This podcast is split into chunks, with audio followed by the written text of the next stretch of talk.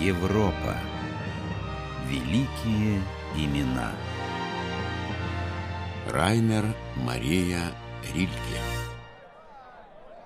Вот уже почти полтора года, проведенных войсками Австро-Венгрии в битвах Первой мировой войны, обернулись для этой державы колоссальными людскими потерями.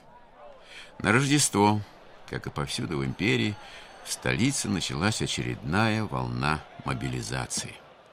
Коридорах у дверей одной из канцелярий при казармах в центре Вены 4 января 1916 года с утра толпился народ. Действуя по инструкции, признавая годным к службе одного за другим, начальник призывной комиссии плохо скрывал раздражение, недоумение и стыд. Просто черт знает что, господа. Какое только позорище приходится ставить под ружье. Перед войной никого из этих дохляков и близко не подпустили бы к армии. А, ладно, начальству виднее. Давайте следующего. Капрал выкрикнул имя, и к столу, за которым сидели члены комиссии, подошел высокий худой человек с нервным лицом, острой бородкой и огромными внимательными глазами. Два раза военные врачи забраковывали этого сорокалетнего утонченного то ли аристократа, то ли интеллигента, но сейчас, когда дела на русском фронте пошли из рук вон плохо... Военно обязанный Райнер Мария Рильке явился по вашему приказанию, господин майор. Ваш род занятий. Я поэт. Поэт? Это не профессия. Осмелюсь заметить, литературным трудом я содержу себя и свою семью вот уже 15 лет. Погодите. Вы что, э, действительно пишете эти, как их, стихи? Так точно. И что, печатаете? Так точно. Рильке. А. То-то, припоминаю, племянница мне все уши прожужжала. Рильке – первый австрийский поэт. Откуда, думаю, мне ваше имя знакомо?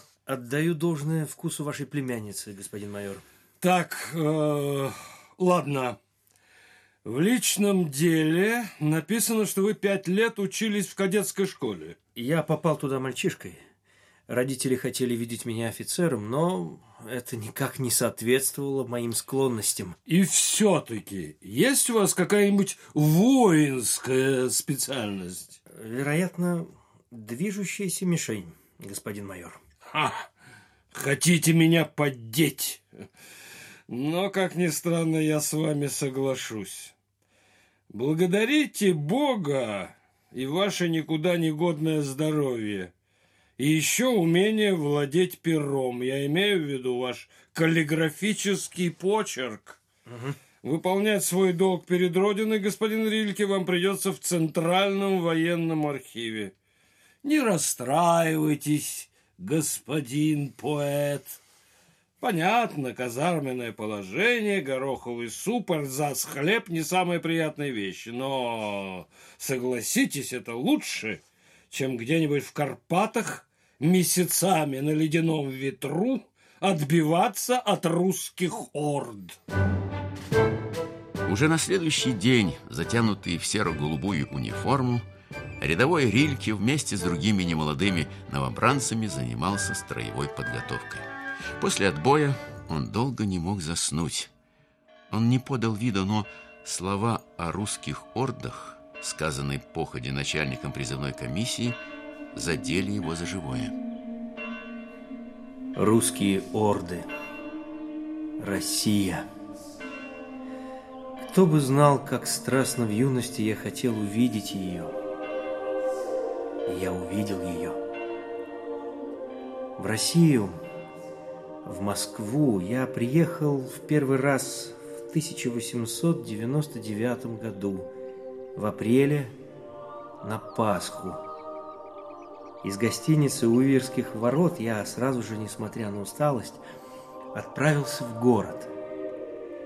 В сумерках проступали очертания гигантского храма. В тумане по сторонам его возвышались две маленькие серебряные часовни. На ступенях же расположились паломники.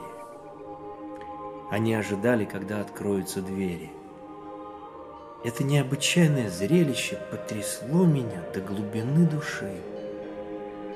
Впервые в жизни мною овладело невыразимое чувство, похожее на чувство Родины.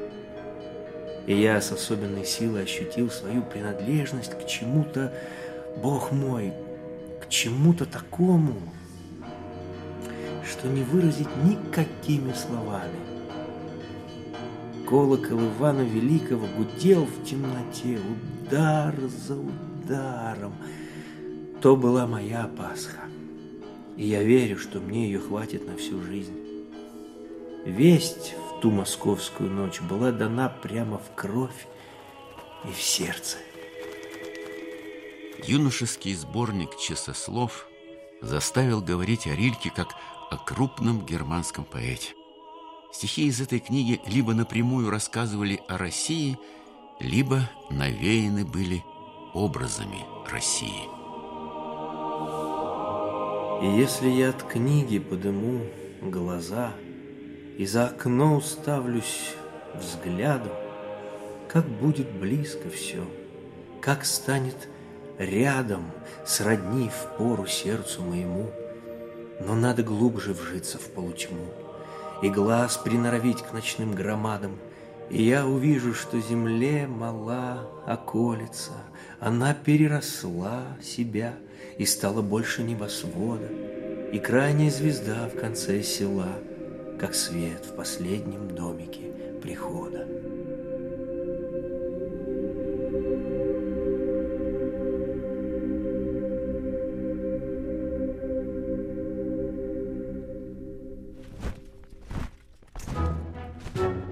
Утром занятия строевой подготовкой на плацу Венского учебного центра продолжились. Вечером в казарме Рильке слушал разговоры о войне, о том, куда кого пошлют служить, о расписании воинских эшелонов. Ему припомнился вдруг давний ночной поезд на Мюнхен. Бессонница и прилив вдохновения. За окном поезда луна летела сквозь облака. Ветер задувал пламя керосиновой лампы, и в предчувствии большой войны он писал песню любви и смерти, историю знаменосца, 18-летнего корнета Кристофа Рильке, в одну ночь познавшего любовь и смерть. И вот уже его отряд, застигнутый врагами врасплох, ринулся в бой из горящего замка. Лязг железа, приказ, сигнал И в провал тишины Корнет! Еще раз, корнет! И стремглав за ворота мелькание белых гнедых вороных, Только знамени нет у них. Знаменосец не сдастся пожару на милость. Стены, двери, все против него сговорилось. Вот и лестница, вон из безумного здания. На руках он выносит поникшее знамя, Словно женщину белую, без сознания. Вот мой конь, поскорей, это крик, это крик, поскорей, поскорей, от чужих, от своих. И тогда только знамя приходит в себя и царственно реет над ним. И виден в занявшемся дне светлый юноша на коне, но без сказки. Один он древко прижимает к груди, он далеко, впереди, и они узнают свое знамя — Знамя пылает в гуще врагов, и они несутся туда, за ним, в гуще врагов корнет. Но он совсем один, он один в очерченном ужасом кольце под медленно догорающим знаменем.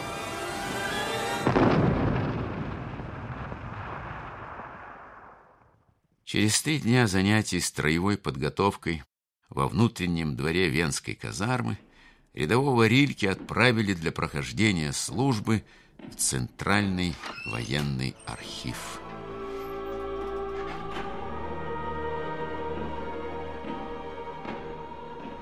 Заставленные папками стеллажи тянулись в бесконечность. Сверяясь с каталогами, надо было переписывать старые, никому не нужные ведомости. Офицеры, зная, кто такой Рильке, старались не загружать его. У него появилось свободное время – но писать стихи он не мог. И не только из-за постоянных приступов слабости и тошноты. Параллельно бюрократической бессмыслице своим чередом шла кровавая бессмыслица Первой мировой войны. Мысли о войне парализовали творчество Рильки. Творческое бесплодие поразило его с самого начала всемирной бойни. В июне 1916 года крупнейший поэт Австрии вновь предстал перед врачебной комиссией. Позвольте принести вам свои глубочайшие извинения. Мы внимательно просмотрели ваше дело. С этой минуты вы свободны. Благодарю вас. Полагаю, армия вполне сможет обойтись без человека с таким диагнозом, как у вас, господин Рильке. Благодарю еще раз. Врачи констатировали у него симптомы лейкемии. От военной службы он был освобожден. Лишь через несколько лет после окончания Первой мировой войны, смертельно больной, он снова смог писать стихи. Рильке принадлежат слова «Россия – моя духовная родина». Но с не меньшим основанием он мог бы назвать своей духовной родиной Данию откуда родом были герои его ритмической прозы, духовные собратья принца Гамлета и Офелии. Столь же близка ему была и Франция, и живое воплощение ее гения скульптор Агюст Роден, его самый близкий друг. Нет, не Россия и не Франция, и даже не Германия с Австрией, родные ему по крови, а вся Европа была духовной родиной великого австрийского поэта Рильке. Европа, которая лежала теперь в развалинах. Накануне смерти, приступая к главному своему поэтическому свершению, книге сонеты Корфею, он видел свою миссию в том, чтобы Европа, раздираемая ненавистью, стала духовно единой благодаря волшебной силе стиха. И тут он вновь вспомнил Россию.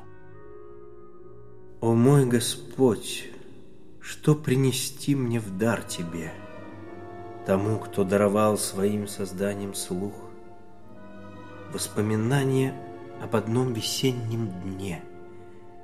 Россия, вечер, лошадь, лук, с холма из-за деревни белый конь летел, запуты волоча, вдруг выдернутый кол. Конь по ночным полям бродить хотел, как бился гривой вспененный хохол.